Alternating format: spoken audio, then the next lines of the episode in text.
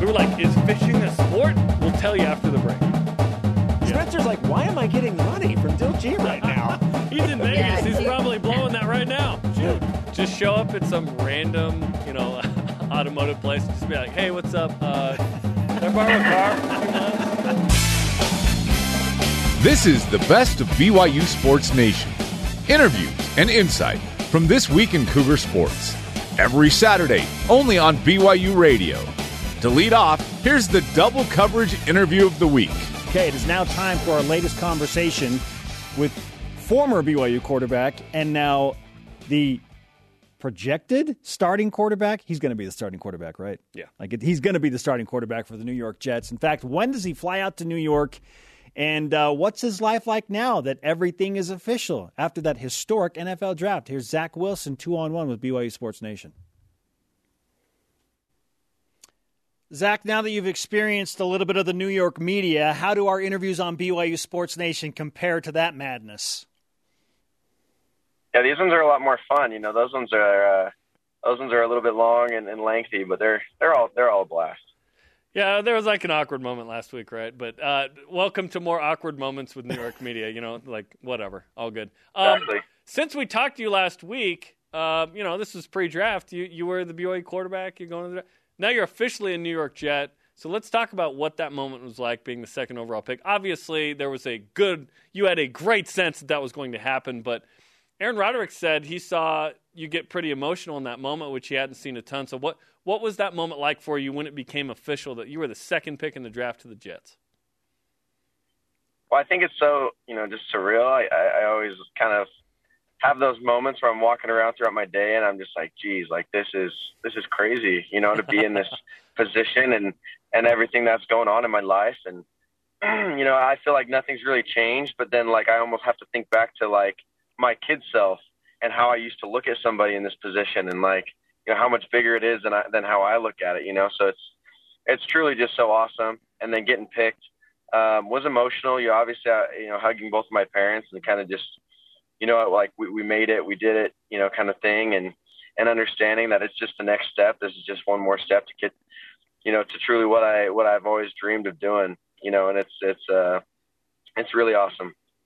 Zach Wilson with us on BYU Sports Nation. He has completed his path to the NFL draft and is now a member of the New York Jets. Walk us through the timeline of events following when the TV cameras went off on that Thursday night. What happened? Where did you go? How long were you there? And then when did you get back to Utah for a few short days? Yeah, well, right after the draft, you know, you don't get to enjoy it much. They drag you into the back room and make you start talking in front of cameras and stuff. So the second I got back there, it was about an hour and a half of media stuff, camera to camera, you know, talking about how excited I was to be part of the Jets organization. And then after that, I got back to the hotel around 11:30 that night. I think I got picked around 8:30, 8:40. You know, I head back to the hotel. We got to eat a little bit, you know, around 12:30, I got to bed that morning.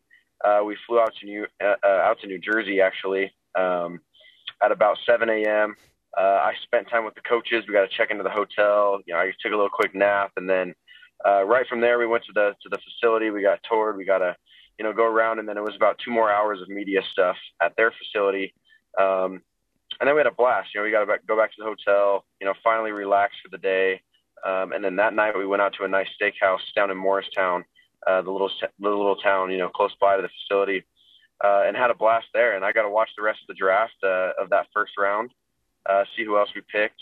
And then it was actually day 2 at that point. So I got to kind of see, you know, some of those other guys we picked, and I was super pumped about it. So we were talking, you know, yesterday on the show about what the Jets did to try and surround you. So obviously Elijah Vera Tucker was nice, right? A guard or tackle that can help protect you. And then, of course, Elijah Moore, receiver from Ole Miss, highly touted, and then Michael Carter from North Carolina. So what was it like to see the first 3 picks after you used on offensive players? Well it's amazing. You know, I was excited about it because these guys have a plan for me. You know, they were all in on me from day 1. And that's comforting to know as a quarterback, you know, going into a team that hasn't done so well in the past. You know, they make some great decisions, bringing in some new coaches, And, you know, they have the right plan for me. And I can already tell, you know, the Jets organization has a lot of talent. You know, I don't know whatever it was, you know, things probably weren't clicking for whatever reason, but they have the talent there. And, you know, there may be a few key pieces they needed. And it's comforting to know that they're going to try and do everything they can to put me in the best situation. You know, being able to bring in a good offensive lineman, a really good receiver, a good back, and then obviously to strengthen the defense there at the end. So I think it's just really comforting to know that they're sticking to what they said. I'm seeing the likes of Denzel Mims, and Corey Davis, you had Elijah Moore. When I say those names as your pass-catching options, what comes to mind, Zach? A lot of touchdowns, hopefully. I mean, that's what's coming to mind. There's a lot of weapons right there. And you know, obviously people, you know, was saying that was a weakness for him. You know, and as I start to go through the roster, also with Jameson Crowder that you missed out on and some of the other young guys that they have coming up, you know, maybe not a ton of depth right now, but a lot of really good players. Also Keelan Cole, that'll also fit that mix that they picked up from Jacksonville. So, you know, I'm excited about the guys that they have and then the offense to work with those guys because, you know, we're going to be able to throw a lot of touchdown passes. I want to go back to the green room. Certainly a unique setup, you know, everyone like 12 dudes and everybody's, you know, posses with them or whatever. Who in your group there was like the best hang? Who was keeping it like light and fun? And then who was like the craziest? Where were you like, oh my gosh, why did I invite that person? Yeah, there is no one I was upset about, you know, inviting. I had a blast with everyone that was there. You know, Kalani was he probably wouldn't tell you this, but at the hotel he had bags of candy bars. He was taking full advantage of the credit that we got in the hotel room, and he was doing the best he could to make sure he spent every penny on there. So that's awesome, man. That's awesome. Zach Wilson with you guys for a sec. There we go. All good. Zach Wilson with us on BYU Sports Nation, recapping the NFL draft and now pushing forward to the New York Jets. What's the next week or month or days like for you, Zach? What's going to happen, and when do you fully integrate into the Jets system? Yeah, so I'm already kind of going in there. You know, I had a meeting yesterday with those guys, start installing for rookie mini camps, and then obviously today I got kind of the same thing, and then tomorrow try and do some stuff in person, and you know, getting ready this weekend. Friday, Saturday, Sunday we got rookie mini camps. All the guys that got drafted, undrafted, free agents, and then also tryout guys will be there. So it's kind of just how quickly you can learn the offense, and then you know, OTA is about a week later if that's a go. You know, so I'm already trying to get in with the playbook and learning everything that I can. This is certainly a new level, of course, but you became the youngest starting quarterback in BYU history. You're 21. You'll be 22 when the season starts. Is it intimidating or nerve-wracking at all? I guess, what are your emotions as you approach? You're the face of the Jets, like, and you're the starting quarterback in the biggest TV market. Obviously, there's you know, a lot of pressure that comes with that, but you handle that really well at BYU. So how are you approaching this new opportunity in that light? Well, yeah, I think it's just not, you know, feeling like I need to be the savior or the main guy, you know, like that's what's so great about this coaching staff is I don't feel like there's any pressure on me to feel like I have to save the day. You know, we have such a great surrounding cast of players and teammates and people that want to make this thing work that I feel like I can go in there and just be me, just do whatever I do that makes me special, and everything else will take care of itself. You know, they're going to put me in the position to make sure I succeed and the right way. And so I'm not gonna put that pressure on myself. You know, maybe I'm feeling a little anxious, you know, really just to get out there and get going and meet the guys in the locker room and just kind of get situated with life out there. And so I would say, you know, that's about it. You know, I'm just excited about that stuff. I know there are very few people who are more excited about what happened with your teammates over the weekend as well, namely the four other draft picks, Brady Christensen, Chris Wilcox, Khyiris Tonga, your buddy Dax Milne, and then all of the undrafted free agents that signed contracts and some minicamp invites as well. I mean, like 14 guys in total we learned about over the weekend, Zach. So what was that like for you to watch it all unfold and watch the remaining days of the draft and then see all of these deals come together for your guys? It was intense. You know, that was the first time I'd ever watched every single pick in the NFL draft. You know, even on my flight home from New York, you know, I had I paid for Wi-Fi. I sat on my phone. I had the Safari Live page up of each draft pick, and I just sat there and kept refreshing. And, you know, I see Brady get picked. I get super pumped. And, you know, also we get down to the last 10 picks. And, you know, I was sick. I was like, geez, we got to get more guys drafted. And then, you know, I had like this weird gut feeling like, okay, like this is where it's going to happen. You know, all of a sudden, you know, Khyiris gets picked. You know, Chris gets picked. And for some reason, I had a good feeling Dax was going to get picked, you know, right there at the end of those last 5 picks. So I was super pumped for all those guys that got drafted. And then obviously the guys get those free agency chances as well. I know those guys are going to go in there and represent well. Dax was almost Mr. Irrelevant, second to last.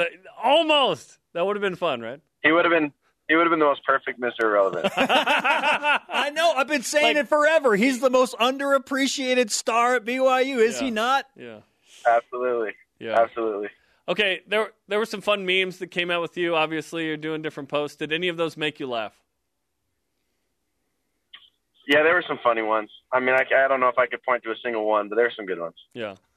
When you're in the spotlight, it's just natural. If you're not memed, you're probably irrelevant. Even Michael Jordan gets memed. You know what I mean? Everyone gets memed at this age. You just gotta laugh it off. Yeah. How many interviews are you doing a day right now? By the way. Yeah. Well, I got this one obviously, and you know, the media stuff I did back in New York was the last thing that I did. You know, we try and avoid a lot of stuff unless it's, you know, big media sources or stuff for BYU. You know, that's a great thing I'm trying to avoid, is being able to keep my distractions limited and being able to prioritize some of my stuff with football and making sure I get all that stuff done. I'm sure once I get back out to New Jersey, I'll have some more stuff. Let's talk about what you did the day after the draft, by the way, which you pre-planned. You gave some members of the athletic department signed jerseys, which was super cool. Tell us about what went into that gift to those who had done a bunch for you at BYU. Yeah, it was awesome. You know, Dave Almendolas, you know, someone on campus for us, one of our staff guys, helped me kind of organize the whole thing. And, you know, and really, I was glad that we got to put it together, you know, really just showing thanks to all those guys that helped support me and get me to this point in my life. And, you know, it's a pretty cool accomplishment. And it's not just for me, it's for everybody. You know, everyone had a piece of this whole thing. And I just wanted to give thanks and show them how appreciative I am of them. Zach Wilson on BYU Sports Nation, getting ready to head out to New York and begin his new journey with the Jets as the number 2 overall pick in the draft. Zach, have you picked your number? Are they going to let you pick your number? Have you tried to put in dibs on what you want to wear on your jersey? I haven't picked yet. You know, I've been deciding between a couple, and you know, they will let me pick. I think I might try and fill it out once I get out there and just see what's going on. Yeah, I was going to say, you may have to pay someone off maybe, right? But you're the number 2 pick. Right. Yeah, you know, and that's how it works at this level. If you want a number that someone else has, you may have to buy it off them. But, yeah. Speaking of, when are you going to buy the Tesla? So I already put the money down for it. I mean, the cool thing about Tesla, it's only about $100. The deposit's only about $100 till they ship it out to you. I'm just going to lease it. And it hasn't even gone to production yet. You know, it hasn't even shipped out to anybody. It was supposed to come out in February, but nothing yet. So I haven't heard anything yet. I'll get a text eventually saying, hey, we've assigned you a car, a VIN number. It should be here in about a month. So I haven't heard anything yet. I'll try and do some deal with somebody out in New Jersey as far as getting a loaner car for a little bit, or I'll go get a rental car for a little bit till we figure that out. Just show up at some random, you know, automotive place and just be like, hey, what's up? Can I borrow a car for a few months? See what happens. Who's this guy? Yeah, that wouldn't work well. I think it would work well, Zach. I think it would. Great stuff. Hey, Zach, before we let you go, I just kind of wanted to check in on how things have been handled within your family. What was the experience like for you with your mom and dad and all of your siblings to go through all that, and kind of give us a feeling of what that was like? Yeah. Well, Coach Fess was joking around because my little sister Sophie could care less. I mean, she was on TikTok playing on her phone. She was like, I don't even want to be here. Like, this sucks, you know. She's just not old enough yet to realize how cool it was. But everyone else, you know, we all had a blast, and it was a good time. You know, it was just spending time with the family. And everyone just kind of kept saying the same thing, you know, like, this is crazy that we're here. You know, how surreal this whole moment is. And Sorry, All good. Keep calling me, man. Keeps popping up on the phone. Hey, I guess you're a popular guy. You get picked number 2, and people call you. We got to call some audibles. Right? It's all good, man. Yeah, all good. Absolutely. Absolutely. But, you know, the draft was just surreal for all of us. You know, everyone just kept looking around and saying to each other, you know, how crazy is this that we get to be here? You know, it's just such a special moment, and everyone had a blast.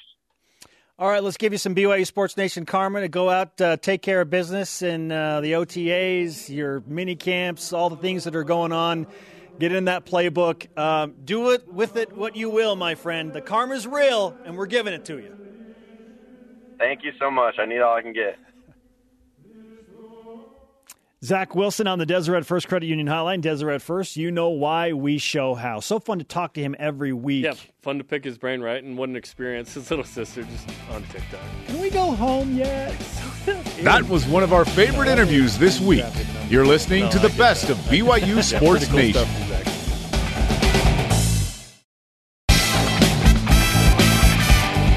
This is the best of BYU Sports Nation on BYU Radio.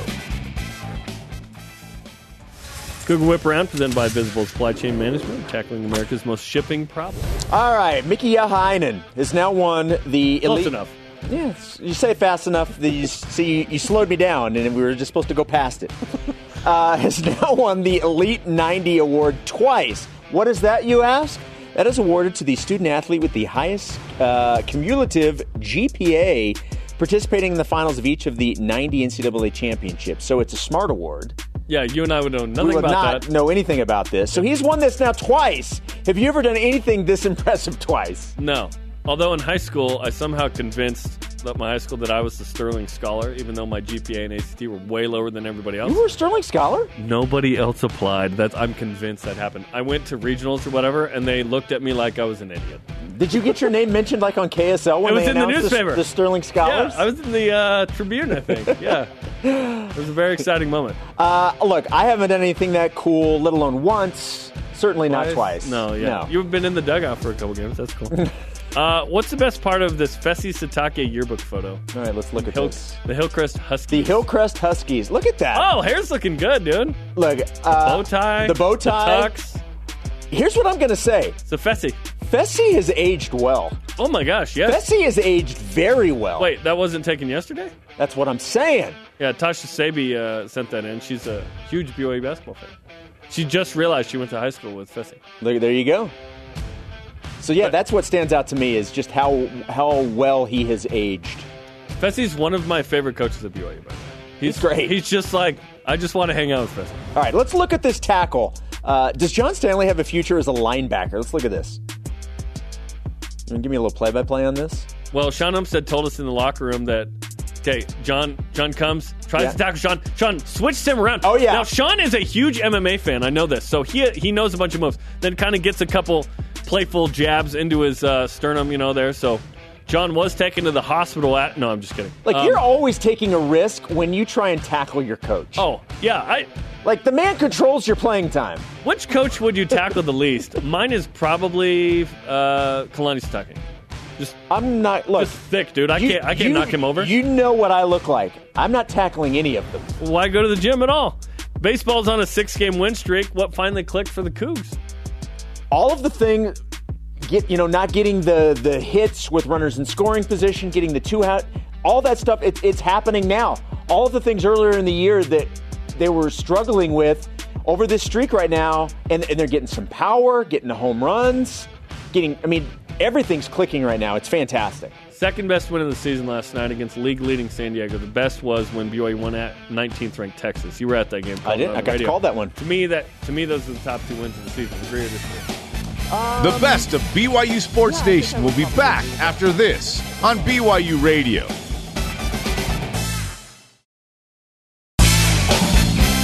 Get caught up in the week in Cougar sports. This is the best of BYU Sports Nation. Kalani, welcome back to the show. How you feeling after that weekend? Feel good. Yeah, that was a lot of fun to see our guys have an opportunity to go live out their dreams of playing in the NFL on the next level. And it's an emphasis that we've been trying to get going here at BYU and trying to get our players to see that as part of their future and really aim high. And so I'm glad that we had this many guys have opportunities to play and enter camps, and looking forward to see them represent well in the league. Okay, there's a lot to discuss, so let's chat. First off, the noise behind you, that's actually the construction of the and renovation of the locker room downstairs, right? That started. Yeah, I mean, this is the quietest spot we could find, but there's nowhere quiet in the whole facility. They're doing work in the locker room, and then there's also a lot of work happening in the weight room with the boys back training after some time off. So looking forward to seeing these guys make a lot of noise in the during the offseason and get bigger, stronger, and faster. Exciting times for BYU football and their head coach Kalani Sitake after an unforgettable NFL draft weekend. You were in New York to hang out with Zach Wilson as he had his name called at number 2 by the New York Jets. What was that experience like for you to watch Zach Wilson become the highest draft pick in BYU football history? Yeah, well, we were in Cleveland, which was very similar to New York, Spencer. No, yeah, sorry, meant Cleveland.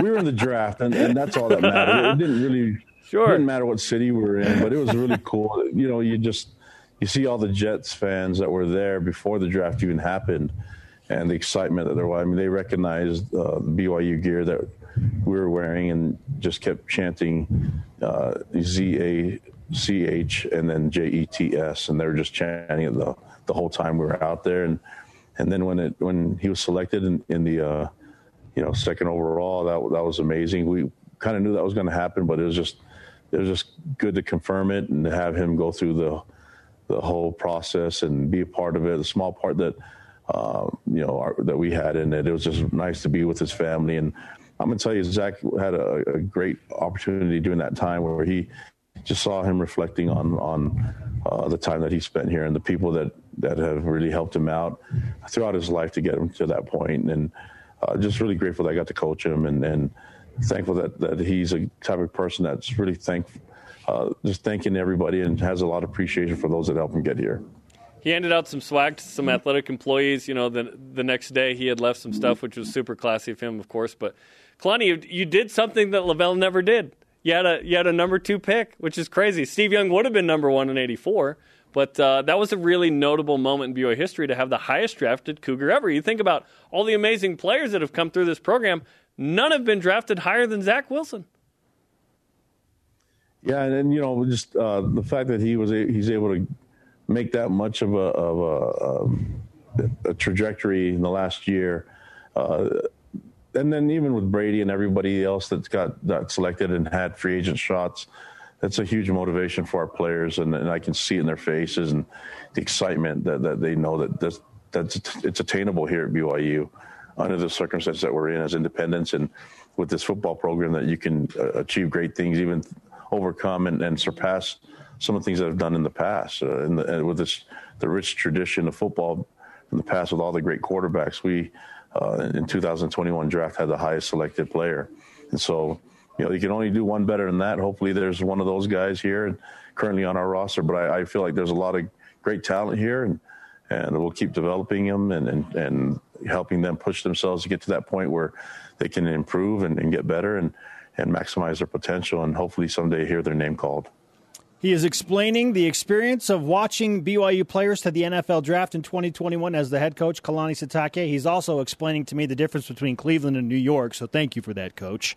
Well, the draft used to be in New York all the time, and yes. So I made the same mistake over and over. I was in Cleveland calling it New York, so I just wanted to make sure. Listen, Joseph Smith moved from both places. There's history.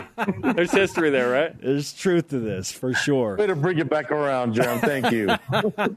Coach, I know I felt going into the 7th round thinking, man, there's so much talent from BYU, and none of these guys have had their names called through the first 6 rounds. What's going on? And feeling tense and nervous for a lot of the players. How are you feeling as the draft got later and later and later towards pick 250 when finally Khyiris Tonga went to the Chicago Bears? Yeah, I mean, you can never predict basically the rounds from 3 to 7. And it all depends on the teams and really depends on how the draft is going early on. And as teams start to select, it seemed like a lot more receivers in the past that have been in a lot of different positions. you know, these teams all of a sudden start looking at where they need to draft people and who they can get at free agent spots. And so I just like the fact that we have a bunch of players that are being mentioned, had opportunities to go into camp. That's hard. I mean, that's hard to be even as a free agent. And looking at the players that have made it in the NFL as free agents, we have a good number of those type of guys too that have even gone on and become all-pro players. So the fact that they're invited to the party and their names being mentioned, that's a big part of what we're trying to get done here. And you know, I think a lot could be said and done during the time that they perform and develop as individual players. I just, it's harder when you know you're one of the top 500 athletes in the NFL coming out that year in that class.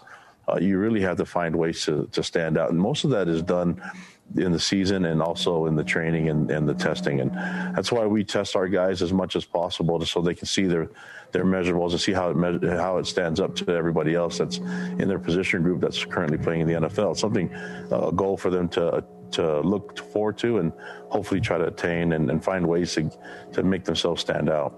This team was certainly talented. Whether they played 6 Power 5s on the original schedule or no Power 5s, they were going to perform well. It was just how well, right? And some of the talents were accentuated by a different kind of schedule. Yet, Kalani, this team needs to schedule Power 5s every year.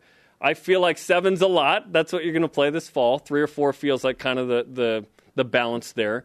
How do you balance that with Tom, where you say, we need to schedule tough because we want to get good players, yet a season like this happens in part because you were able to go 11-1 and be noticed a little more by winning more? Well, I think the thing that was most noticeable was that we had really good players that were healthy. And if you're talking about Zach, that was a moment where he's been the healthiest he's ever been. And so just trying to find ways for our guys to perform at their best. Not really worried about the schedule being too difficult. That's not my job. I got this job because I was excited that we play these type of teams and have this type of schedule. It's my job to try to find ways for our players to perform at their best, which gives us an opportunity to win those games. Those will be memorable for our players. So I understand what you're saying, Jeremy. For me, it's just trying to get our guys to play at their best for 12 games that is on our schedule. And I felt like we did a better job of that this last season. Hopefully we can do it every week this next upcoming season, regardless of who the opponent is. I'm not really worried about the opponent if they're at their best. I'm more concerned about us being at our best. And I think if we are, we can live with the result that's going to show. Kalani Sitake, BYU football head coach, with us on BYU Sports Nation. I'm looking back a year ago and thinking, okay, May 3rd, 2020, what was I thinking? What was I feeling as it relates to BYU football? And we weren't even sure if there was going to be a season, any games. So how would you sum up the last year and the emotional spectrum that you have been on as the head coach of this program in the last 365 days?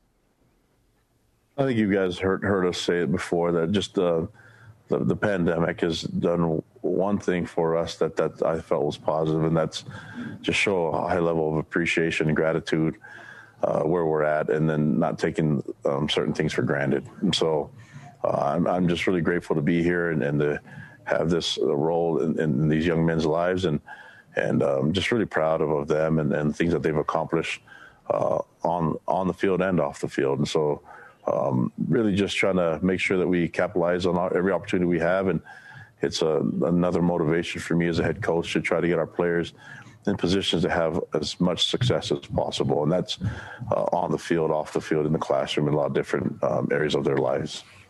13 dudes to the NFL in some capacity, right, which is incredible. And now you have a schedule that, like we talked about, 7 Power 5s is certainly going to be fun/challenging.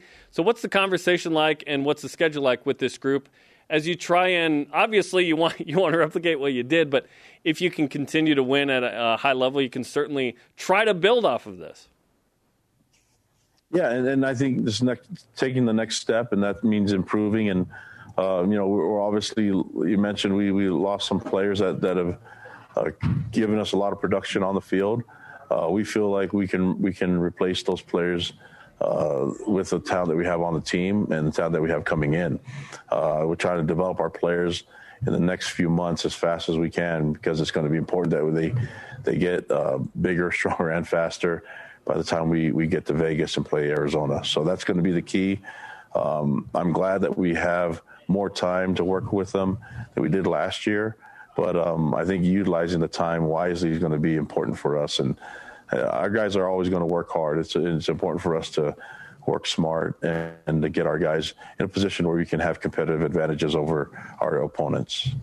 Coach, it's a credit to what BYU football just did in the NFL draft over the weekend to why we're so far into this interview and we haven't asked you about the quarterback battle yet. Well, here we go. Yeah, you got 3-4 capable quarterbacks. I know you know their names. We've said their names ad nauseum. But I'm looking at the talent around those guys with Tyler Allgeier and Lopini Katoa at running back, Mason Wake as the fullback. You bring in the Nakua brothers to play wide receiver to join Gunnar Romney and Neil Powell, and then you have Isaac Rex and Carter Wheat. So many weapons. And your offensive line, even though you lost Chandon Herring, Tristan Hodge, and Brady Christensen, you've got the anchor in James Empey and a bunch of guys that have experience. So I'm looking at this and saying, you know, whoever the quarterback is, they're going to inherit a wealth of talent. So maybe I'm not that concerned. It's a tough job to pick a starting quarterback, but I feel like whoever you go with, Coach, is going to find success because of the guys around them. How do you see that scenario?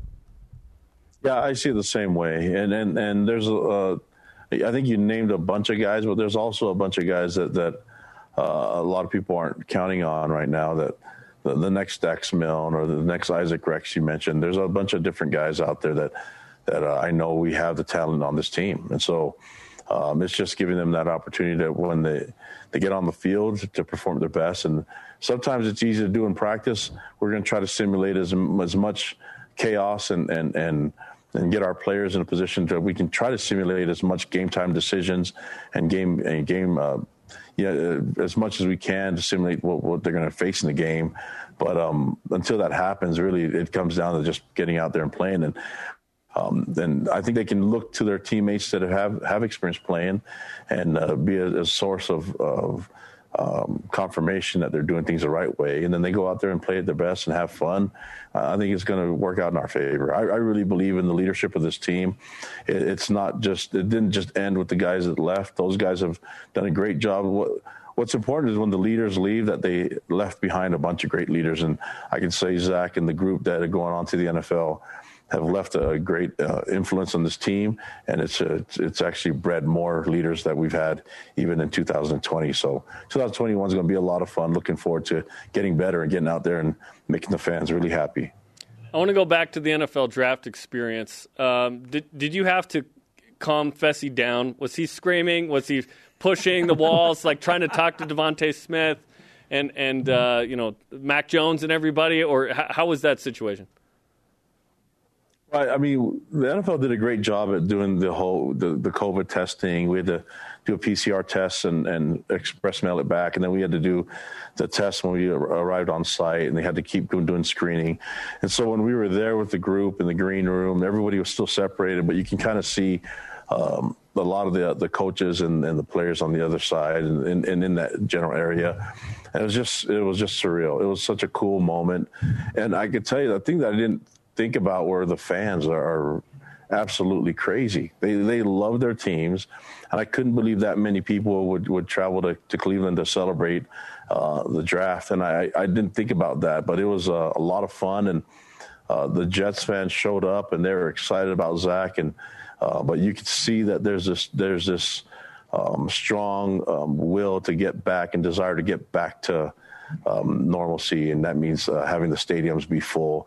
The NFL's feeling it, the college football's feeling it. Everybody's wanting to get back to things getting back to normal, and that was a great experience for all of us. And Fessy was loving it, but we were all just caught in the moment of just, I can't believe that this is happening, and it was so exciting that hopefully we get back there again soon. Kalani, think how close Zach was going to your Niners. Like, so close, right? So close.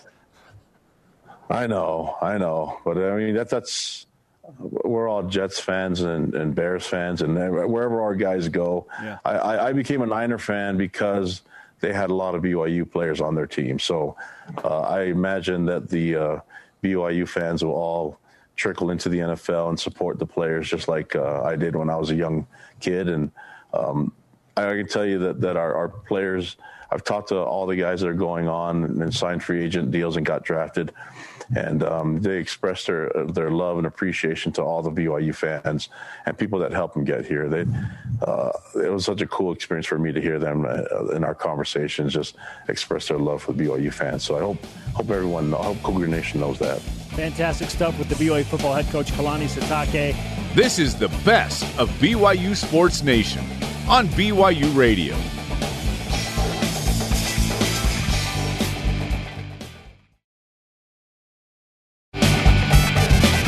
The best of BYU Sports Nation collects our favorite conversations and brings them to you every Saturday.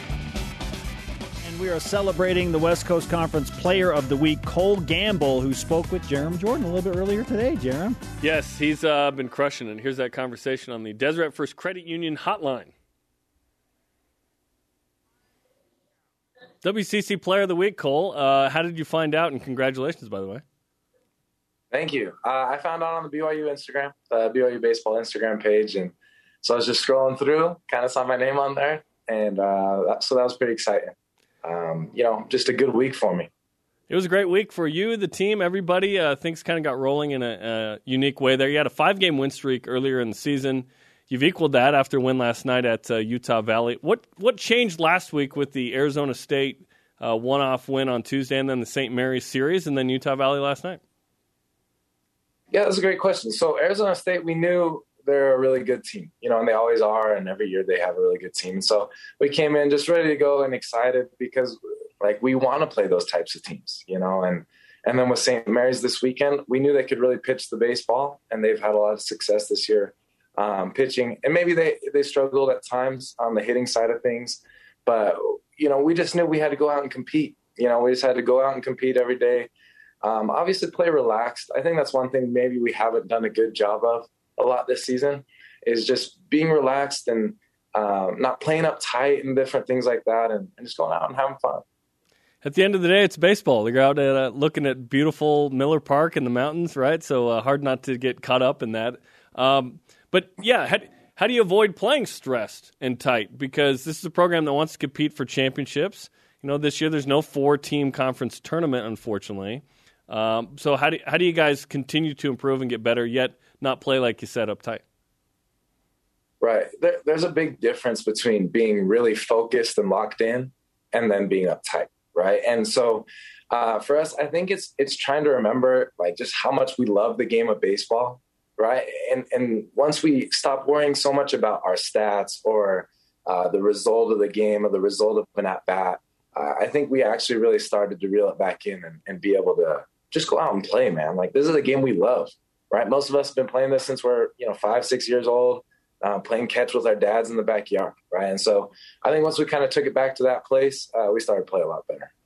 Yeah, it's pure, right? Every day I get home from work and my 2-year-old wants to play catch. He can't catch, but he can throw. So, exactly. Yeah, there's a purity to it, right? And here we say play catch as opposed to have a catch, right? And field of dreams, but depends on where you're from. Okay, during this 5-game win streak, 10 hits for you and 9 RBIs. So what has been different about your approach at the plate? I've gone through some ups and downs this year, man. A lot of downs, to be honest, right? I'd say a lot of this year has been tough for me, and so I've made little adjustments lately that I think have really, really helped me. And I just keep riding with those things. Sometimes all it takes in hitting is just to find one little feel, right? One little thing that feels really good to you. And then you just roll on that. And so that's kind of what I've done. And like I said, I've had a lot of downs this year, but I've finally kind of felt something in my swing that feels good to me. And it's proven to be successful as well. Who's the number one voice in that conversation of plate approach that you are listening to and using? So Trent's our hitting coach, right? Trent Pratt, he does all the hitting. He works with us in the mornings before practice. He works with us during practice. So when it comes to who do I listen to the most, Trent's my guy. Trent's my guy too. I need him to give me more, approach on this show. Trent, I need more coaching. Coach me up. Let's go. You do have a nice hit streak going, which brings us to our stat of the day. It's the BYU Sports Nation stat of the day. Cole Gamble, that's you. You're currently on a 10-game career-best hitting streak. 10-game hit streak. How about that, man? You've talked about the different approach, but 10's notable. For sure. I think it comes back to showing up every day ready to play, you know, because my body doesn't always feel good, right? Like, I got hurt a little bit during this streak, actually, you know, sprained my ankle a little bit. And so different things like that is like, you don't always show up feeling great, but mentally, like, how can you be ready to go every single day? How have you played through a sprained ankle? That's not easy. Some tape and ankle brace, you know, just the normal kinds of things and a lot of ibuprofen. Amen to that, man. Well, continue to nurse that. Yeah. You had a 3-homer week as well, which is pretty fun. And in fact, you had a couple of, homers in one game, and BYU Athletics actually caught this conversation with you before the game. What do you think? Couple home runs today? From you alone, yeah. From me alone. Yeah.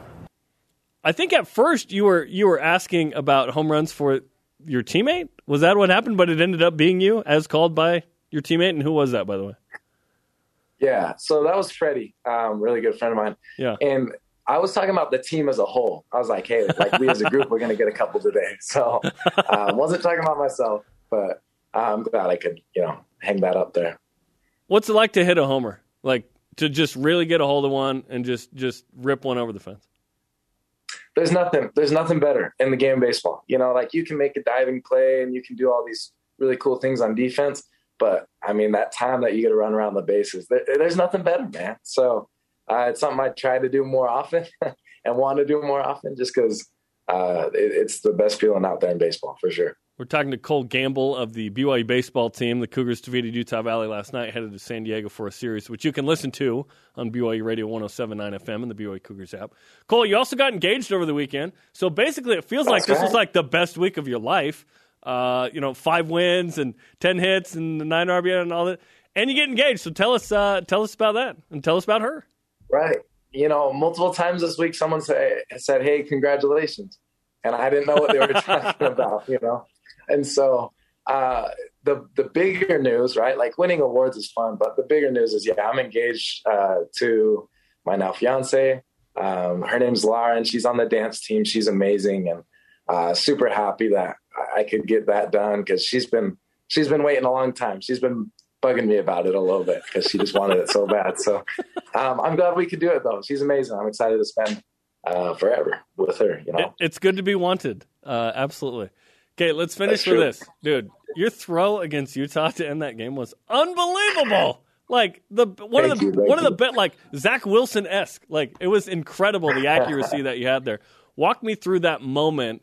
What happened against Utah to end that? Because it was like Ichiro 0-1 against the A's. I'm a Mariners guy. That's like the most famous defensive play. That reminded me of that. So, first off, getting compared to Zach Wilson, thank you. So he's a big deal. I hope I make as much money as he does. Good luck with that. So, yeah, no kidding. So the play, you know, it was just a little base hit through the right side.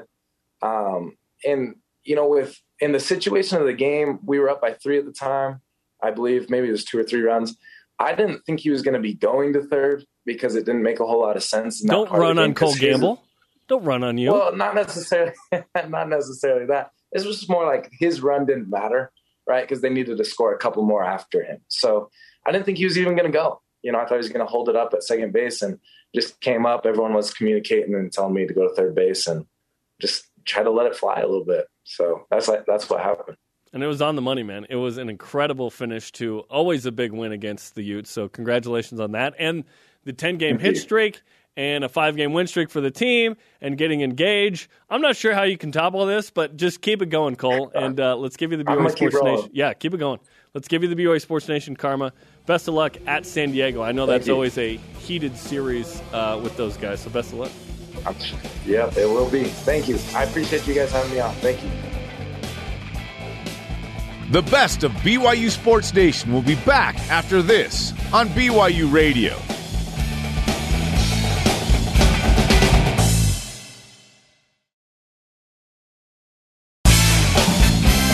This is the best of BYU Sports Nation on BYU Radio. It's going to be a huge project to fill the shoes that Zach Wilson leaves. But is it more about the guy that steps into those shoes, or is it about the talent that whoever the starting quarterback is surrounding him? Because for me right now, it kind of feels like all three quarterbacks are capable because of who they have around them, with the addition of the Nakuas, great tight ends, experienced running backs, and a pretty solid offensive line in spite of losing Brady Christensen, Shannon Herring, and Tristan Hodge. How do you feel? This is a question a couple weeks ago. Yeah, I thought about it. It was like, does it even matter who the starting quarterback is? Like, if Jaren Hall, to me, Jaren Hall needs to be the starting quarterback against 7 Power 5 teams. Baylor Romney is Mac Jones light. He's not going to be as effective outside the pocket. He can run a little bit, but he's a great pocket passer, and he makes good decisions. He gets the ball out. Doesn't turn it over. Baylor's awesome that way. Jaren is more of a highlight reel guy where he is going to make a play that gets on SportsCenter's top 10. And against Power 5 teams, BYU is going to have what it didn't have this year, which is called a pass rush against it. BYU is going to have to actually protect the quarterback in a more effective way. This year was the outlier. BYU didn't play teams with D-lines that matched up well against BYU's O-line. BYU's O-line was amazing. It's going to be tougher this year. But to your point, let's walk through it. Running backs, Tyler Allgeier, Lopini Katoa, Jackson McChesney, Hinckley Ropati, and others. Yes, Miles Davis and his trumpet. It's going to be awesome. Wide receivers, Puka Nacua, Samson Nacua, Gunnar Romney, Neil Powell, Chase Roberts, Chris Jackson, Cody Epps, Keanu Hill, Cade Moore. Like, that's a really nice group, right? And then the O-line. Yes, BYU just lost, 3 of those guys to the NFL? But you have guys like James Empey, Harris LaChance, Blake Freeland, Clark Barrington, and others. All these guys have played a ton. That are excited for this opportunity. Keanu Saliapaga. Yes. And then tight ends, of course, Isaac Rex. Dallin Holker is going to be a baller. Carter Wheat as well, with his neck brace after a stinger. Those are a lot of good weapons, right? And I like the idea of BYU winning 7.5 plus, against those 7 Power 5s. I'm not sure it matters if it's who the quarterback is. If Jacob Conover is the guy, maybe, because, yes, he turned down Alabama in a scholarship offer there, which is amazing. Yet, he's a freshman, and I just want him to have another season under his belt where he can then get after it. Yet, if it's one of those three guys, great. Soljay Mailata-Peters probably feeling like, hey, I deserve a shot in this conversation as well. He feels like he's fourth in this, but I'm not sure what the answer is. I think it does always matter who the starting quarterback is, but with those weapons, perhaps that's made a lot easier.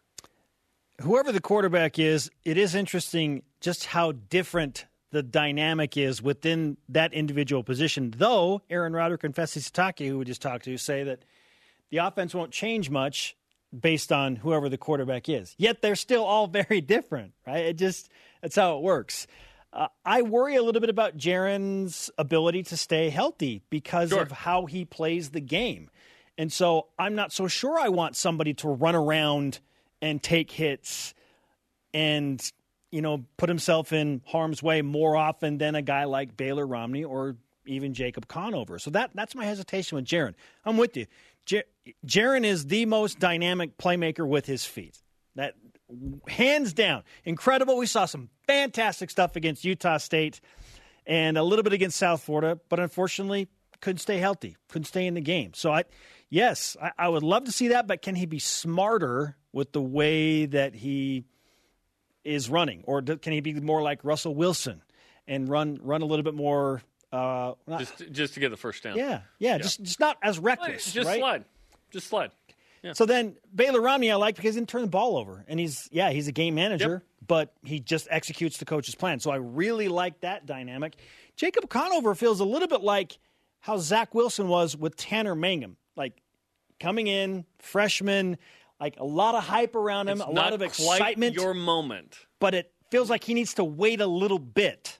I don't want to throw a freshman against 7 Power 5. Which is why Tanner Mangum started in 2018 over Zach Wilson. Yes, I think that there's a time and a place, and I think that's a little bit later for Jacob. Yet, he's going to be the first to be in my face about this point. You know what I mean? Like, he wants to play, and I understand that.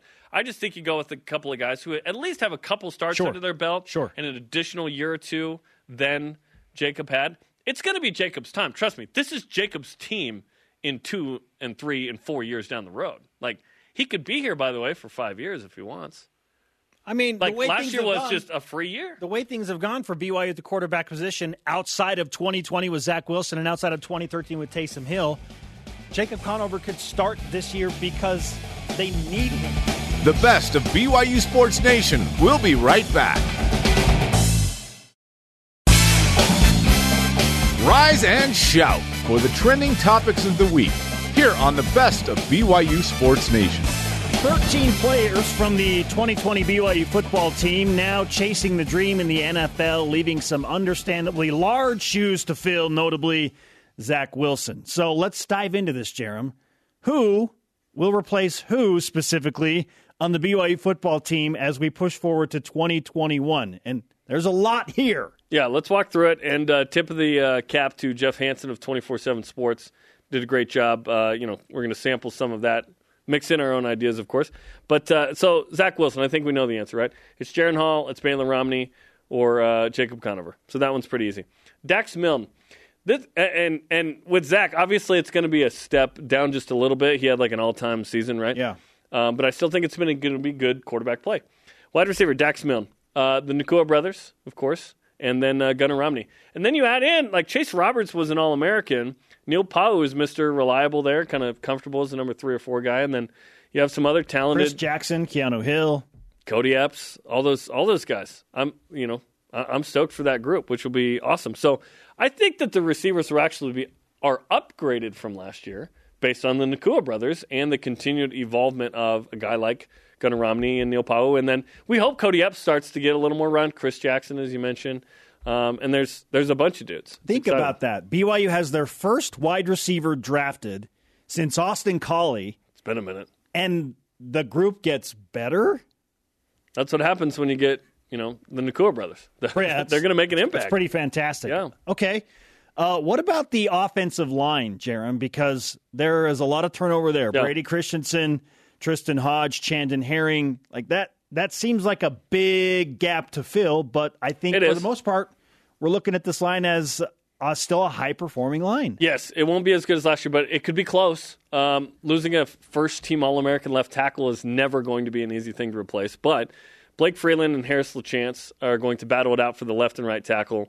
And then when you look at Tristan Hodge and Chandon Herring with the guards, there's a lot of talent there that I'm excited about. Connor Pay got some run. This year, Keanu Saliapaga was banged up, but he's going to step into a guard spot there. And you still have Clark Barrington in the mix, who was awesome. And, of course, James Empey at center. So, O-line should be good again. Okay, now let's switch to the other side of the ball on the line, the defensive line, which is where I have one of the biggest question marks for BYU. You lose Khyiris Tonga, and then we kind of go, all right, well, what's there? Who's going to be able to get a pass rush from the defensive line? Well, on the interior, nobody, because that's not a thing BYU does, I guess. Lorenzo Falatea was hurt. He's going to be back. He's been in the program for a long time. Caden Haas did a nice job last year. Atunaisa Mahe had a serious health scare last year, but he is in the mix again, which would be good. And then you look at the ends, a guy like Zach Daw, right, who is getting an opportunity as well. Uriah Leotawa says he's in the best shape of his life as of the spring, which I would hope when you're in college that you're in the best shape of your life. Sure. We're in our upper 30s, and, we're not in the best shape of our lives at this point. But, yeah, Tyler Batty kind of got hurt. He'll be back in the mix. I'm excited about those ends. I think they'll be good. Okay, so Zach Daw, Khyiris Tonga out, but I'm glad you brought up Tyler Batty because he kind of, like, burst onto the scene really fast. He had 3 sacks in that one game. It was like, wow! And then, like you said, was dealing with an injury for the majority of the season, so it'll be good to get him back and healthy. And just maybe that defensive line can surprise some people. I think it might be able to be better. Like, Khyiris was obviously a beast in the middle, but I'm talking about the ends. Like, actually getting to the quarterback could be better. Okay. Now the defensive backs. BYU has their first biggest defensive back here. Drafted since Derwin Gray in 1993. As a safety. You go Brian Mitchell if it's a corner. Oh, my goodness. 91? Yeah. It's been 30 years since BYU had a true defensive back drafted? That's unbelievable. Corner, specifically. So cornerbacks. Yeah, okay, 28 years if it's a safety? Yeah. That's pretty wild. Crazy. Okay? Are you serious? Yeah, we are serious. Yeah, Mark. That's nutty, right? Yeah. So who comes back? And I'm feeling pretty good about this group, too, because of how much experience they picked up over the course of the last season. I have a little pause with the safeties. There's more to prove there, I think. You look at the corners, though. Keenan Ellis and Isaiah Herron and, those guys have been in the mix for a while now. But at safety, it's like Chazzaw, you know he's going to be a baller. Like, he took last season to get healthy. But there are question marks about replacing a Troy Warner and a Zane Anderson. I don't think BYU matches that productivity per se, although it is fun because we don't know, so it's a little scary. But there are guys like Jared Capisi and Malik Moore and George Udo and Ammon Hanneman and Taylon Alfrey who will be in the mix, it seems like, at safety. Corner, those guys have been, it feels like those guys have been here for 6 years. Yes. So there's some talent there for sure. Safety is a position where I'll be watching closely during fall camp to see, okay, how are these guys coming along? I think defensive line and the safety group are the two biggest question marks for BYU as far as position groups going into camp. Yes, and maybe Ammon Hanneman, is unbelievable, and he just is awesome. Like, who knows? But Zane has been so good for so many years, right? Yes. Troy was very consistent, got a couple picks finally last year, so we'll see on that. So, tight end, a big one, right? Bushman, but we didn't have Bushman last year, so it was like Isaac Rex, Dallin Holker. It's like, oh, that position is upgraded. Yeah, is anybody worried about the tight end group right now? Carter Wheat, Bentley, Handshot. Those guys are going to be awesome. Tight end might be the strongest position, like wire to wire. You could argue quarterback because we feel good about three, but pretty awesome. So overall, and I think we covered everybody, right? Kavik Fonua was a loss among the linebackers. Oh, Isaiah Kafusi. What about the linebackers? Loaded. Drew Jensen, Ben Bywater, Keenan Peely, Peyton Wilgar, Max Tooley. Loaded.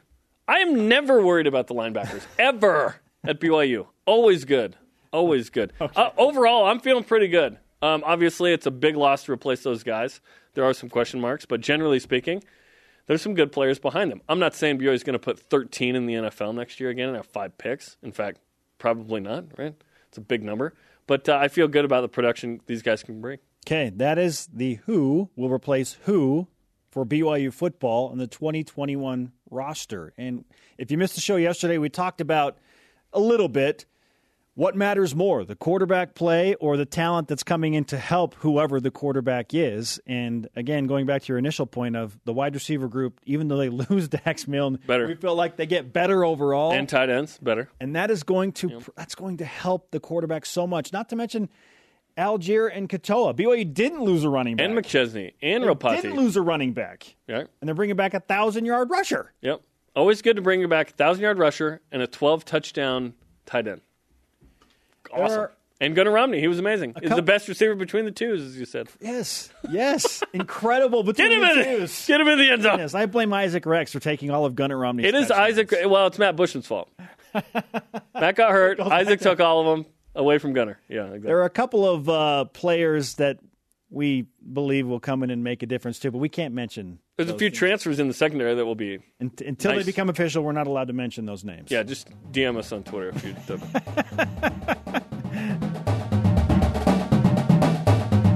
After an 11-1 season, the number 2 pick, 5 total NFL draft picks, 8 free agents in the NFL. It was an amazing season for Cougar football. No one's questioning that. It was awesome.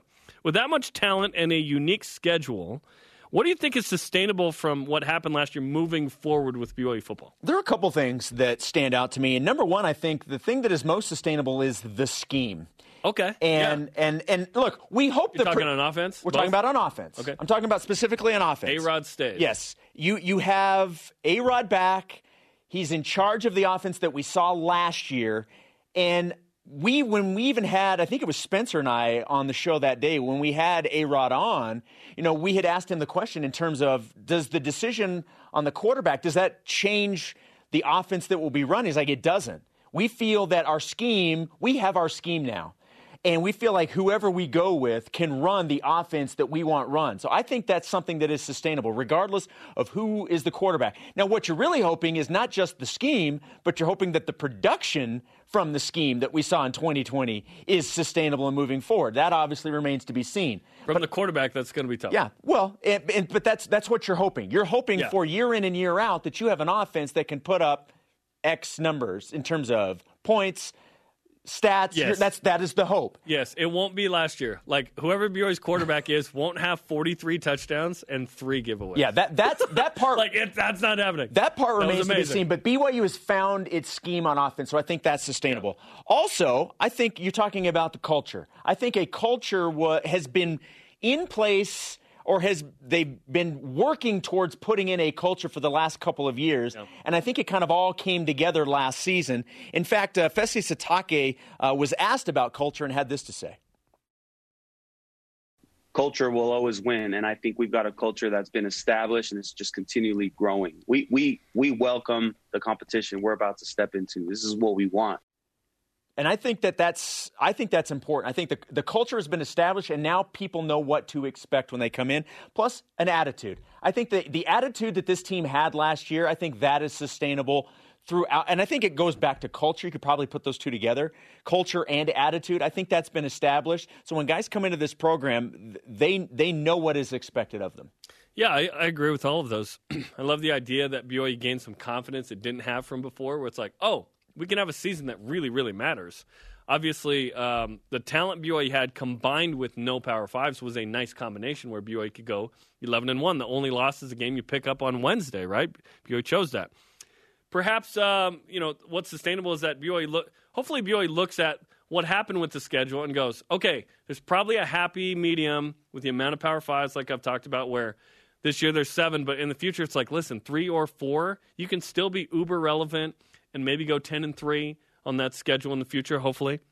Once you get to 5+, now you're asking for 3 or 4 losses because there's a G5 team that typically will win a game.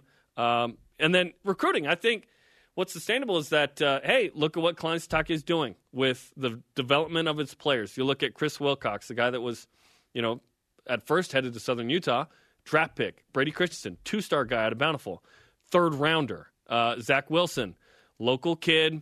3-star, committed elsewhere. Boise State, Iowa comes in late. Boom, goes to BYU. Special season. Pandemic certainly helped, but Zach was ready for the moment. BYU was ready for the moment, which is to BYU's credit. That can help. Where in recruiting, they go, oh, I want to play at the next level. In the initial tenure of Kalani Sitake, he was asked about the role of the NFL, and he kind of shied away from it a little bit, where he was like, listen, we're trying to win games first, and then if that can happen, that's great. That rhetoric has changed after last week, where it was like, no, this is an important part of our program to get them to the next level. So perhaps at first it was like, well, it's not going well, so let's just focus on the team. I don't know what the motives were there, but I don't really care. What happened with BYU was really special this year, obviously. Is it sustainable to win 11 games with the current schedules and put that many guys in the NFL? No. Last year was an outlier. It was amazing. It's not going to happen consistently. It may not even happen again. But BYU can build towards having that again at some point.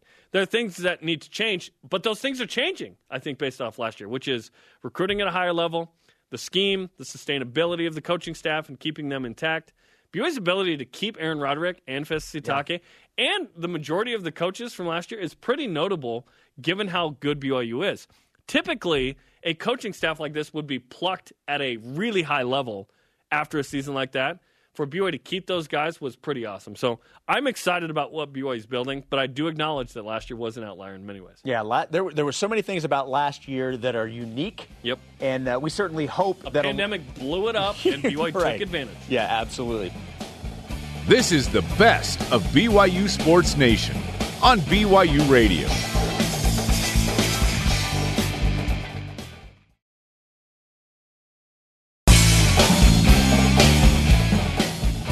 Hear what the coaches, athletes, and experts have to say. Here's another great interview from the week on the best of BYU Sports Nation.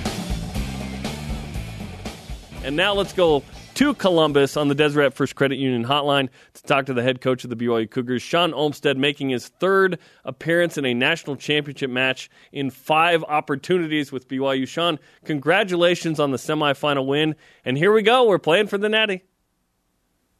Yeah, here we go. Yeah, yep, said it. That's it right there. Thank you, guys. Well, you played in 2 national championship games yourself on the roster, and you started in 2004 and 2001. Now you're going to your 3rd. Is there some sort of expertise you can lend having coached and played in multiple now to this group? No, you know, expertise, I don't know. I think each team, I've said it all along, each team is pretty unique. And so, you know, it's hard to just say, hey, treat this like a normal match. You can't. There's so many things going around right now, like the guys, the outside things. It's hard to completely block all that out. And so we have to do the best we can to keep it another match and another opportunity. But, you know, this is what this team's worked for and worked to accomplish. And the reality is there's, you know, some of the guys are going to feel nerves. Others aren't going to feel as many. You know, it's each athlete's different. So we do all we can to get them on the same page and just continue to talk about, you know, what we've been working on, which is every opportunity is a chance for us to improve. And we're looking forward to that. That's what last night was. It was a great opportunity as well. We got pushed. You know, we were able to play well. We got through the ruts, you know, weathered the storm and made some big plays down the stretch. So it's going to be, like you said, it's a pretty heavy matchup, big time matchup, you know, and you play the sport to be in these opportunities. That's what you do. And so now here we are, and we got to make the most of it. You know, Sean, there's in any sport, for teams that have a lot of success and go to the postseason every year, sometimes it can feel a bit routine because you're just there year after year after year. I have to imagine, even though you have been to the national championship game many times, as Jaren mentioned, as a player and as a coach, there's probably nothing routine about going to another national title game. No, I don't think so. Yeah, no, I mean, you like to think, oh, it is routine, it's just clockwork, but it's really not. You know, again, I go back to each group, each team it's so unique. They're so different, and you see the dynamics of them, and it's so. I don't think there's a routine. I don't know. Maybe Mike Krzyzewski at Duke, it's just clockwork for that guy or those guys. I don't know. But these are just they're opportunities and great experiences for these young men, and we get to be a part of them. And yeah, we're thankful for that. This is 2 years in the making because last year, obviously, the pandemic blows things up. But even 2019, when you know, freshman Davide Gardini and a sophomore Gabi Garcia-Fernandez and company, Hawaii comes in with that big set streak and beats BYU. The next year, right, your team grows together and you play what I called the greatest volleyball match ever played in BYU history. Both undefeated, 1v2 at Hawaii, 10,000 fans. You guys hit 600 and sweep the Rainbow Warriors. You lose in 5 the next night in extras, and then the pandemic hits. And then you don't have a chance to play non-conference this year, and people have been waiting for this matchup. So how much of what happened last year plays into what's going to happen tomorrow night in terms of the emotional buildup, but also the scouting report? Yeah, obviously a ton, because, you know, we understand that. And the press conference last night was a very, very similar question. And so don't blame me for just, you know, staying, hey, you know, let's stay in this. And where are we right now? We got to go serve and pass a little. We got to take care of these things to try to control the emotional buildup. But I also can't neglect that, hey, there's not going to be the emotions of what you just mentioned, you know, the excitement of, okay, here we go again, you know, and any way you want to look at it, both teams have put together outstanding rosters, a body of work that they deserve. We deserve, you know, both teams to be in this moment and this opportunity. And so there's no doubt that there's going to be that buildup in the emotions. And I think, honestly, I think the team that's going to be able to manage those appropriately are going to be the team that's going to be able to kind of weather the storm of the match, the ups and downs, the ebbs and flows of a volleyball match and come out on top and be able to make those plays when needed. Because that's what it's setting up to be. It's going to be a back and forth, just boom, boom, boom. And 1 or 2 points is going to separate that team down the stretch.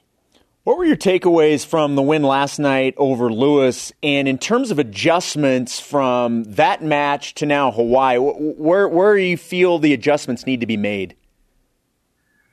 Yeah, you know, I felt if you look at that match, I felt we really kind of got some energy and were able to play really well with off of their missed serves. And then I felt like they did the opposite off ours, you know, so it kind of went back and forth and you saw the match go like that.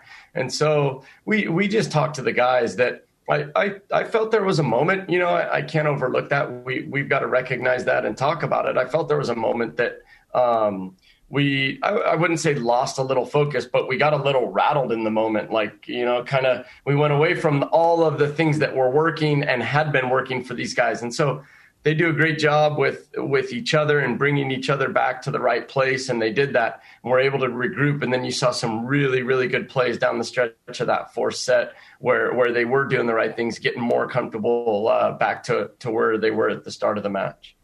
We're talking to Sean Olmstead, head coach of the BYU Cougars from Columbus, Ohio, as BYU prepares for Hawaii in the national championship match tomorrow night, 8 Eastern on ESPNU. Sean, certainly this program has been amazing for a long time. You were a part of the beginnings of that where BYU won 3 national championships in 6 years. BYU's certainly been close in 13, 16, 17, of course, other NCAA tournament appearances in 14 and 18. And here we are in 2021 with an opportunity to snap a 17-year drought. I know you want to stay in the moment, and it's the day before, but certainly there's pressure and positive pressure in a good way to sort of end the streak, right? So how are you trying to stay in the moment to ensure that your team can perhaps do it tomorrow night? Yeah, keeping these guys occupied and staying, as you said, we've talked all year, and I say it over and over. We said it again last night in the locker room. We said it again before the match, you know, because the rumblings already started when we saw that Hawaii, not with our guys, but it was literally, it was from outside. You could just sense it. You could just see it. And it was like, oh my gosh, this is going to be BYU in Hawaii. And I was like, whoa, hold your horses here. Like, Lewis is a freaking darn good team. Yeah. You know? And so we are saying with our team is be where you are, you know, be where your feet are. And I said that to the guys. I said, hey, what do we tell each other every single day?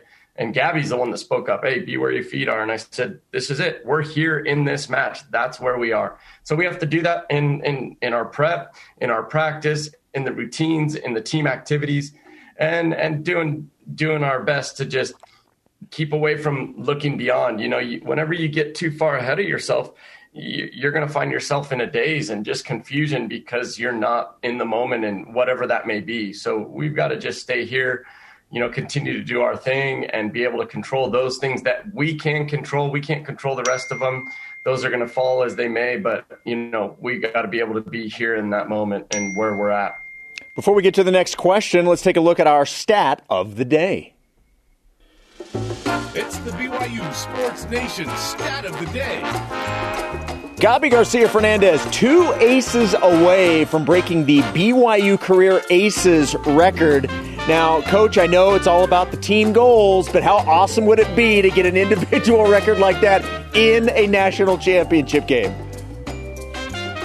Yeah, please. Yeah, I don't. I mean, you know, but is it? Jerem is 2? Like, if that's 2 happens, that's pass. It. 2 to pass, 1 to tie. So, okay. Yeah. But, you know, and you look at all the matches he did miss out on. Well, that's crazy. That's mind blowing, you know, because he'd be well in the lead. We all know that. He'd have 200. So, yeah. That's remarkable. We're lucky he's on our side. And, you know, he went through a little stretch where he missed a few last night, and that's just Gabby. We're okay with it. The guys don't say a word. They don't put down their head. They know he's going to come around, and look how he came around offensively, physically down the stretch. He took some big swings for us down at the end of the match. Okay, let's finish with this. Certainly tomorrow night, it means a lot. We've talked about the stakes. This is a team you beat in front of 10,000 people last year, you know, and the split in Honolulu. You've said throughout the season, and we've talked about this, that, you know, your best is good enough. And it feels like you're playing for 2 years' worth, so it almost feels like there's a lot riding on this. What's it going to be like tomorrow when you take the floor and try and do something really special in the history of BYU men's volleyball? Yeah, it's going to be amazing that we get to be a part of it. And I tell the guys all the time that we've got the guys have these wristbands right here, you know, that they're the lucky ones. You know, we're the lucky ones, man. Look at us. We get to play a sport at this level with each other. This group of guys, look around us like, come on, it doesn't get any better than this. And now here we are competing for a national championship. And I firmly believe our best is good enough. no matter what, because I believe that our best is the best. And so that's what we're going to strive to do, and the guys are going to be focused on, and it's going to be a great matchup. Are you okay after John Stanley tackled you in the locker room, by the way? I tackled John. Come on. I took John down. I got a few blows in. I mean, John's just John. We love John, and he came in there and got after it. And then it was match point, and I'm like, he's going to take a little off, and he just zipped it in there, you know. And they did side out, but it's just John and Will, their connection and the connection that the guys have towards John. It's just awesome. I thought that. He and there was a few others, you know, big time plays that turned things. But man, he went on a stretch there, got a dig in the end, and just he went, you know. And it's John. It's so fun to watch. A kid named John Stanley making plaplays in 2021 and in the 60s for BYU volleyball. Pretty cool. Okay, Sean, we appreciate the time. All the karma we could possibly send your way is going to Columbus. And, you know, I'm trying to make my way out there. I think it could be quite the night. So best of luck tomorrow night against Hawaii. Okay, thanks, guys.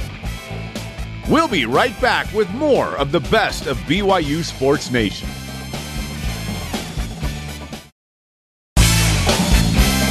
The best of BYU Sports Nation collects our favorite conversations and brings them to you every Saturday.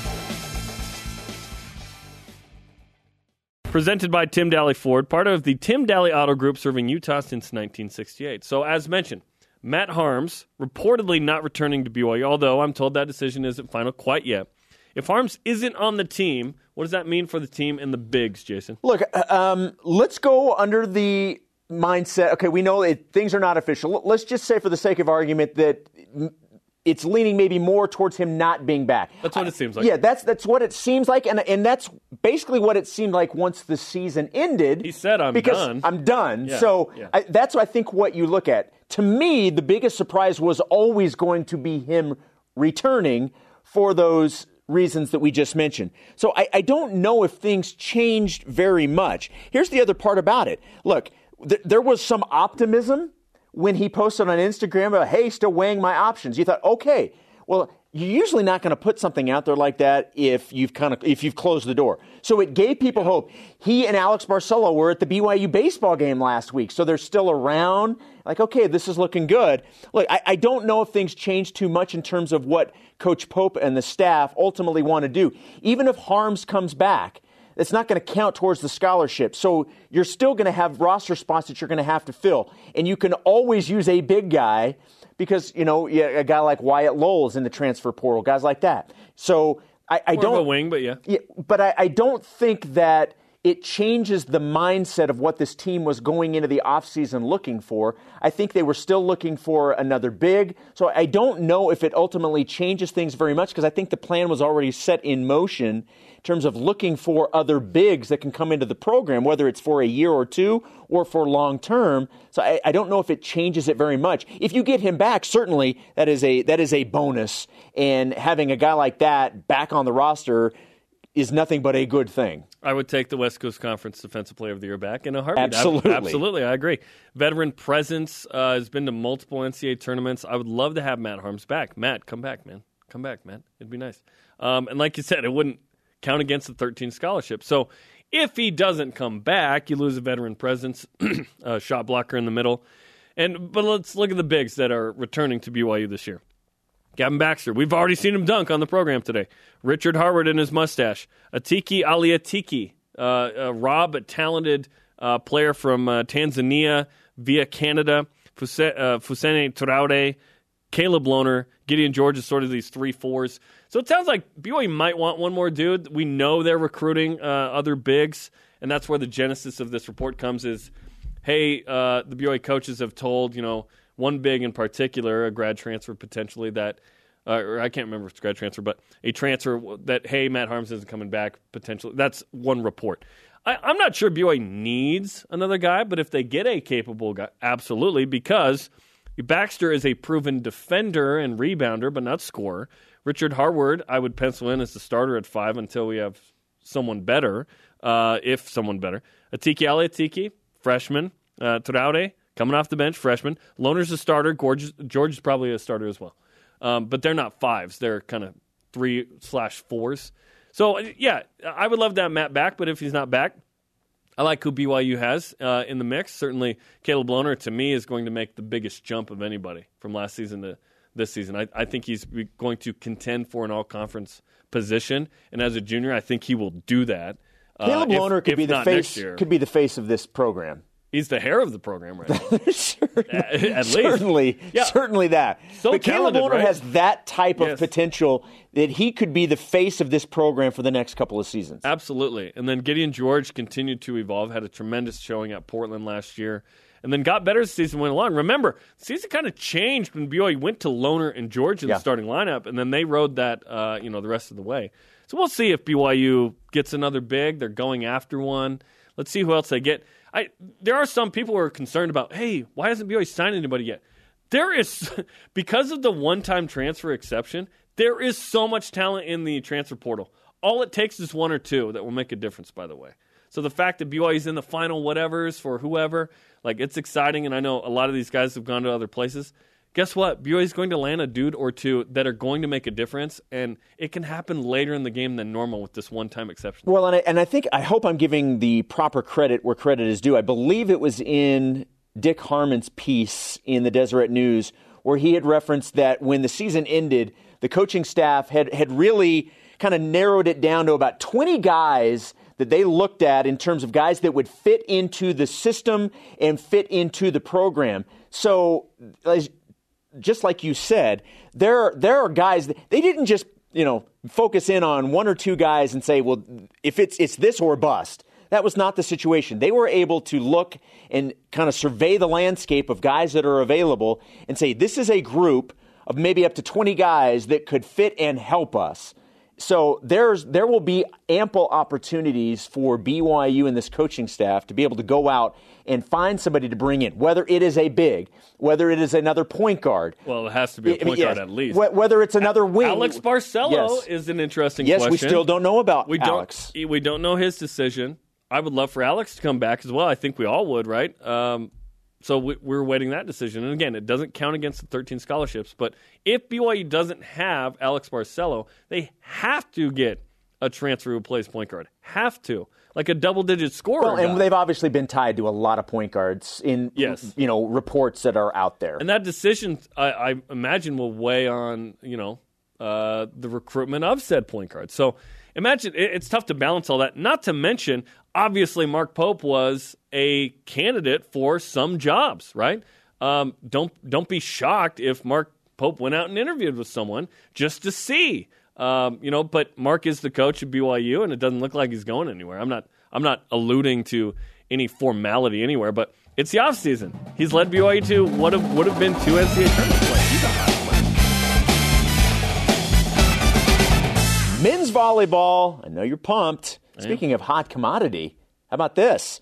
Men's volleyball playing in the national championship game tomorrow night against Hawaii. Cougars, they've been here before. Unfortunately, it has not worked out in recent history. So we touched on this just a little bit yesterday, but now is it championship or bust for BYU men's volleyball? Now that they've made it and that they're in the game, it's now official, they're there. It is. Yeah, it's national championship or bust. It would be disappointing if BYU doesn't win tomorrow. Yeah, this is going to be a heavyweight fight with Hawaii. So there's been a 2-year buildup to this moment, Jason. In fact, 3 years. Let's go back to 2019. Hawaii came into the Smith Fieldhouse on an NCAA record set streak where they had not lost even a set. And the conversation with a freshman Davide Gardini and a sophomore Gabi Garcia-Fernandez was, will BYU even win a set off Hawaii? They did not. Fast forward to 2020 last year. Number 2 BYU at number 1 Hawaii. There was an epic buildup. Both were 17-0 or close thereof. BYU goes to Honolulu and plays what I called at the time the greatest match ever played in BYU history. BYU hit 601-3. It was unbelievable! Can BYU summon that performance? Because the next night BYU lost in 5, got reverse swept, and lost 19-17 in extras. This is what volleyball fans have been waiting for. The two Titans meeting for the national championship. 2 years worth. 2 years worth, and BYU trying to snap a 17-year national championship streak. I get emotional thinking about what this could mean. If BYU loses, it's going to be extremely disappointing, and the rhetoric will be, BYU can't win the big one. But if BYU wins it with this group, of seven seniors. It'll be a really, really, really special moment. I can appreciate why we are asking the question because, especially for a program like BYU that has the capability of winning a national championship every year for the most part, you know what I mean? And that they have been in this position before. I understand why we are asking the question because the goal going into the season is always to win a title. I just cannot go all the way to it being a bust of a season if they don't win it. Still getting to the middle ground. Yeah. Still getting to the champ. Disappointing? Absolutely. Yes, it will be disappointing if they don't win. But I just can't take that step towards saying going to the national championship game and losing means the season was a bust. Yeah, I can't get there with that. I understand why we're asking, and I understand how you could take that question and change it a little bit because there's probably some gray areas there. But if we're just focusing on is it championship or bust, I just can't go there because it is still an unbelievable accomplishment to be able to get to the national championship. I understand everything you just said in terms of, you know, the program being looked at is where you can get there, but can you win it? I completely understand. That's why it's even more important, you know, and it will be exciting when they can shut all those people up by winning the national championship. Look, and I fully expect them to do that tomorrow. But I just can't go where if they don't, the season is a bust. Yeah, and it's not quite that polarity for sure. But it's going to be fun, man. And I'm stoked out of my mind for this one because it's going to be a great match. Hawaii's really good. Yeah. Hawaii's really good. I'm not sure BYU can have much of a better team, by the way. Realistically, BYU has the best setter from last year. They didn't win these awards this year, but best setter, best outside hitter, best opposite. Best broadcaster. Thank you. You're nice. Join the conversation 24/7 on Twitter, Instagram, and Facebook using the hashtag BYUSN. The best of BYU Sports Nation rolls on after this.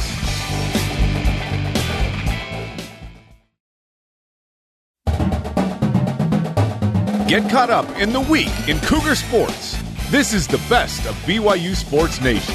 Diljit Taylor is the women's cross-country coach and track and field coach for the ladies as well, and now joins us live from Eugene, Oregon, near Hayward Field, where tonight the Cougars will take on all kinds of competition, and tomorrow at the heralded Hayward Field on the Deseret First Credit Union Hotline. Diljit, welcome back to the program. Happy Mother's Day on Sunday, by the way. Thank you so much. Thank you. Happy to be here. Eugene, Oregon, Tracktown, USA, of course, second trip for the team. What's it like to be back there at that new facility? It just looks amazing. Yeah, it actually is an amazing facility. We're going to be coming back for the NCAA championship, so I think it's a good time to get the women back on the track again, just to get familiar with it. It has some of the old Hayward feel, hopefully some of that same magic, but we have a little tune-up meet tonight, so super excited about that. So you've got some people in Eugene, you've got others in Manhattan, Kansas. So give everybody a preview of what's going on over the next couple of days. So we have our sprinters and multis. Some of our athletes actually have decided to go to Kansas, and our distance crew is here. We had some people at Weber on Monday. You know, with track and field, there's so many different event groups, so we're all kind of all over the country, but just trying to find meets. Super excited to be competing again, and we're not that far off from our championship portion of the season, so really looking forward to that. Top 10 teams on the men and women's side. This is something new in outdoor track where, yes, the team has been good, but to be in the top 10 is another level. So what has it taken to climb into that position this year? Guys, I think this has just been years in the making. You know, we've been building for a while and coming off of a really good indoor season, coming off strong cross-country seasons, not just these previous seasons, but in the past years, and you're having everyone with extra eligibility coming back due to COVID. And I think you're just seeing student athletes that are really excited to compete, and they've had a chance to really perfect their craft through COVID, and just really grateful for the opportunity. We are very excited for this next month. And we've been waiting for a long time to have this opportunity. Diljit, let's stay on that line of questioning in terms of this year specifically. I mean, obviously, this program just continues to churn out successful seasons and successful athletes. What has made this year's team specifically special? Wow, I think when you go through something similar to what we did with the pandemic. And I think you're seeing it in other sports as well, right? Like men's volleyball tomorrow night, they're playing for the Natty. And those guys were in the same situation we were in when we got something kind of stripped away from us. And when that happens, you come back with a different outlook. And I think that is what you're seeing within this program is athletes who are grateful, coaches who are grateful, athletes who are refreshed and just chomping at the bit to compete. And it's not just with our program. You're seeing that amongst programs all across the country is who we became through the pandemic is really evident in how teams came out of it. And we're really fortunate because here at BYU, we did it the right way with great leadership. And I think that's hats off to our administration as they worked with us. But these athletes have been working for where they're at right now for years. And it's just been years in the making. So it's not anything that happened in the last couple months, but you're seeing it come to fruition this season. Talking to Diljit Taylor, a women's cross-country and track and field coach from Eugene, Oregon, as the Cougars prepare for a meet at Hayward Field, the Hayward Twilight. Top tens are just going down every meet. It's incredible in all kinds of categories. Are you expecting a top 10 record to go down every meet now like the rest of us? Yeah, I think. Well, we're running some off events tonight, but you're still going to see some school records and some top 10 boards. That's just the natural progression of what these women are doing every time they get out and compete. And same with our men's program as well. Actually, all of our event areas, I can speak on behalf of every event group. It is across the board. It's not just distance specific or sprints or jumpers, throwers. It's everybody. So just a really well-rounded effort from all event groups. But tonight, I think you'll see some more top 10, maybe another school record.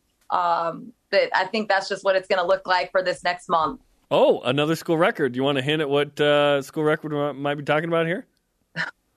Well, I'm not going to put the cart before the horse. So you'll have to wait and see till tonight. Okay. Smart. Let's talk about the latest school record that went down, which was the steeplechase and Courtney Wayman. Her story is just incredible, and she continues to ravage the records. Fifth fastest steeplechase in NCAA history. Was it earlier this week or last week? I mean, tell us about that performance. That was unbelievable. Yeah, we knew she was pretty fit. You guys saw what she did in indoor, right? Winning a 3K championship and then anchoring our DMR team. So just a really great combination of speed and strength. She hasn't had the opportunity to steeple in quite some time. I think her last one was 4 years ago.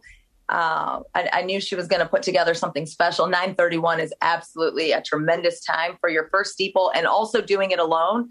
She was alone in most of that race leading it. So really good things for her and her future. Again, just an absolutely incredible time. She smashed our school record, and that collegiate record isn't too far off with that 9:24 time. So you're going to continue to see some great things from Courtney Wayman this season.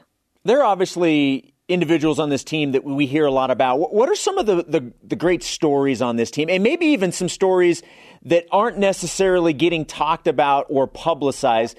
Give us an idea of some of the storylines that you as coaches are aware of on this team. So, I think you do see the same faces quite a bit, but it looks a little different this year because you're seeing just from all areas, you're seeing somebody step up. From my specific event group, I think after cross country won the title, Flow Track had done an interview and asked, like, who has outdoor eligibility? Like, you have some people in indoor and you have some people that ran cross country. And my answer was everyone. And that is what you're seeing right now is I couldn't give you any storyline because everyone has stepped up. It's the Anna Camps who've been in the program for 4 years and the Sarah Musselmans that are running, nation leading times. But the depth is unreal right now. We have a lot of depth and the freshmen coming in are doing some amazing things. So I think I couldn't give you just two or we'd be here all day and I don't want to capitalize on all of this time, but everyone, I will say everyone. That's kind of our motto this year. The answer is everyone. Well, and you touched on it there, but you've also mentioned it a couple of times in the interview already that things have been building towards this year. And from a coaching standpoint, how rewarding is it to be able to see that actually happen? Because I know that as a coach, when you get these individuals into the program, especially early, you're trying to project what you think they can do, not just in year one, but down the road. To see it come to fruition and to see what this team has done with the time that they've been given, how rewarding is that as a coaching staff? it's the most rewarding thing. I think that this is why we do it. This is why we coach. You know, you don't always coach for the outcome. Some may. The outcome's great. Winning is phenomenal, right? There's nothing greater than that. However, when you're alongside these athletes for the journey is what makes that outcome feel as incredible as it does. And we've seen that journey with these women. Our athletes have sacrificed a lot to get to this point, and it's nice to see it all come together. For me, I'm incredibly proud, super humble, and just extremely grateful to be their coach. And as they stand on the line, I'm very proud that I belong to them. So those are my sentiments about that. Absolutely. Amen to that. And let's finish with this. Obviously, Mother's Day weekend. Tell us how you balance having sons and being an active mom and working and balancing family life and all of that as we celebrate the amazing mothers in our lives. Well, I think being a mom has been my greatest gift, and you just compromise. It's really not balance, right? I was always seeking that work-life balance that doesn't exist. I think it's just about making compromise, work-life compromise. And I'm excited. My kids love my team. You know, my team has kind of become family as well. And so they're excited to follow their success. And then I'll get to go home tomorrow night and celebrate Mother's Day with the boys, which hasn't always happened in my career. So I'm extremely grateful that I'll get to be there on Sunday with those guys. Well done. That's awesome. Fun to see pictures of you and your sons. That's pretty cool. What are their names, by the way? Taj and Abhi. Taj and Abhi. That's awesome. Very cool. Yeah. Okay. Well, best of luck in Manhattan, Kansas, and Eugene, Oregon with the teams. And happy Mother's Day, Dilji. Thank you. The best of BYU Sports Nation will be back after this on BYU Radio. This is the best of BYU Sports Nation on BYU Radio. All right, time now for a recap of how the BYU draft projections that Jerem and I very cautiously, painstakingly made, brought to you by BYU Food to Go, the MVP of your next event. Okay. So we were like, hey, between the two of us, can we at least get one right? One team right. We chose no teams correctly for the players. Yeah. All 13, no. But we did correctly predict rounds. Yep. Both of us called the third round for Brady Christensen. Yep. That happened. Yeah. Sixth pick of the third round, number 70 overall. Yeah. I said Dax Milne, my guy, most underappreciated receiver BYU ever. I had him higher, so he's now my guy. Okay. Right. But I knew he was going to go lucky seven. Nice. Uh-huh. I didn't know. Yeah. Washington football team. And then we got, predictably, some of the undrafted free agents. Sure. Whatever. Tristan Hodge to the Jets, Isaiah Kafusi to the Colts, Zane Anderson. We should have known Zane Anderson was going to go to the Chiefs. How did we overlook the fact that Zane would end up as an undrafted free agent with the Chiefs? Yeah. And then Troy Warner with the Los Angeles Rams. Chandon Herring. Yeah. Yeah, a lot of fun. There were probably Matt Bushman. Did we think Bushman was being drafted? I can't remember. I had Matt Bushman going in the 6th or 7th round. Yeah. Yeah. Hey, good steal for the Las Vegas Raiders. They've been stealing for a long time. Pillaging just for fun. Yeah, yes, they have. Okay, this brings up a bigger question. Okay, let's go. We look at all the players. Juicy. Was BYU's NFL draft. Yes. And what they produced, picks, undrafted free agents, minicamp invite. Was that haul a bigger deal than finishing 11-1 and ranked number 11 in the 2020 season? There's no right answer here, but let's chat. I think it's 11-1, especially in independence where BYU is trying to continue to prove itself, that it belongs, that it's at a national level. Yeah, BYU did that. People are really impressed by what happened here, headlined by Zach Wilson individually. But it takes great individuals to make a great team. And this team had great leadership, great skill, and it took advantage of a schedule that was way more manageable in terms of wins. And went 11-1, and that was great. And here we sit after the draft looking at this. I think, obviously, they are connected. There's a synergy between success on the field and the individuals and in the draft. They are connected, although not always. Like, Utah State has put more BYU guys into the league, yet BYU's been more successful than Utah State the last several years and historically. But that's okay. That's okay. I don't know what the answer here is, honestly. I love that it happened, it being both. I'm with you. If the season doesn't happen, then the draft clearly does not happen. The season had to happen the way it did for BYU football to be in a position to have this many guys drafted and so many undrafted free agents. We're talking about 13 guys. And if, let's say 6 of these guys stick, that sort of changed it. Right now we're like 13. Yeah. Not all 13 are going to stick in the NFL. The hope is that they do, but the reality is that they won't. But there's a good chance that more than half of them do. A handful, yep. Perhaps more than half of them stick, at least for a year or two, practice squads. That wraps up the best of BYU Sports Nation this week. Tune in next Saturday for the Cougar news you need to hear. And catch the BYU Sports Nation simulcast every day at noon Eastern, 9 Pacific on BYU TV and BYU Radio.